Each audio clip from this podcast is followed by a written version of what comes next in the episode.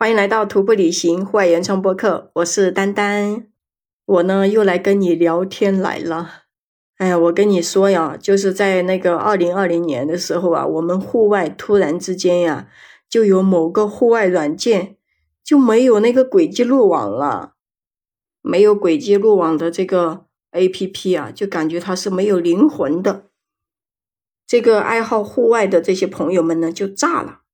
你说这都没有轨迹路网的 A P P，还叫户外助手吗？而且那个谷歌地图也没有了。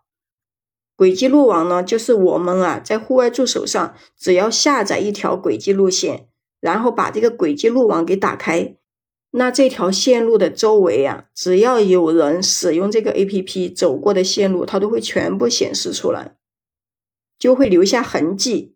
而且呢，你可以看出来每条路它是通往哪里呀？会不会与自己这条路汇合呀？因为很多时候都会遇到岔路口嘛。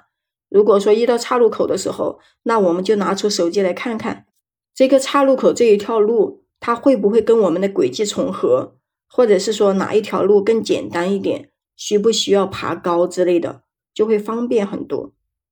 而且因为它是很多人走过的，有很多的这个路，那你就会心里就没那么害怕，因为你知道你的终点在哪里。但是现在更新以后啊，没有这个轨迹路网了。你说，如果自己下载的这一条路线不好走，或者说出现了其他未知的一些问题，那怎么办？你又不知道其他的路在哪里，对吧？如果说是一些在山里面经验比较丰富呀，会看地形，就是那种当过兵的人还好，或者说对这条线路啊，他可以把每一个地方、每一个山形都记在心里的人来说的话。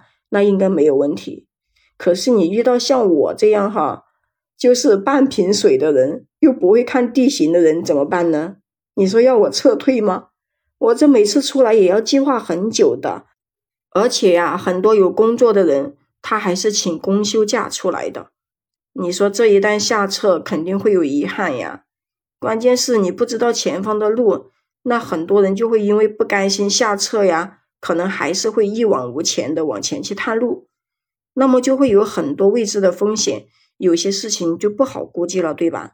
所以呢，今天呢，我也给大家分享一个方法。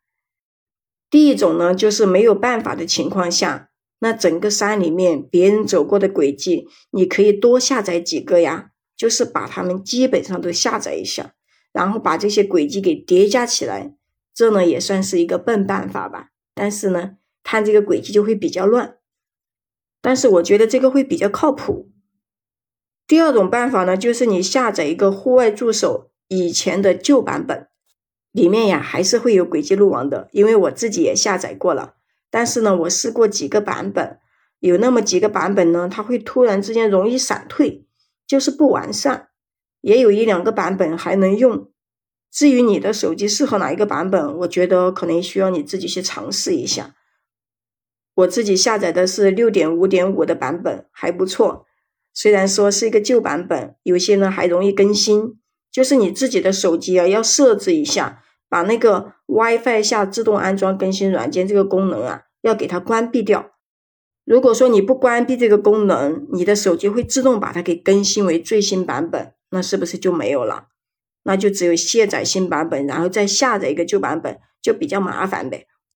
好了，今天呢就跟你分享到这里啦。关于户外助手没有轨迹路网了怎么办这个问题，你知道怎么解决了吗？希望我的这个小小的分享能够帮助到爱户外的你。如果你喜欢户外，喜欢原始的风景呀，那你就可以加入到我的听友粉丝群，就是丹丹的拼音加上八七二幺零，也许里面会有你喜欢的伴哟。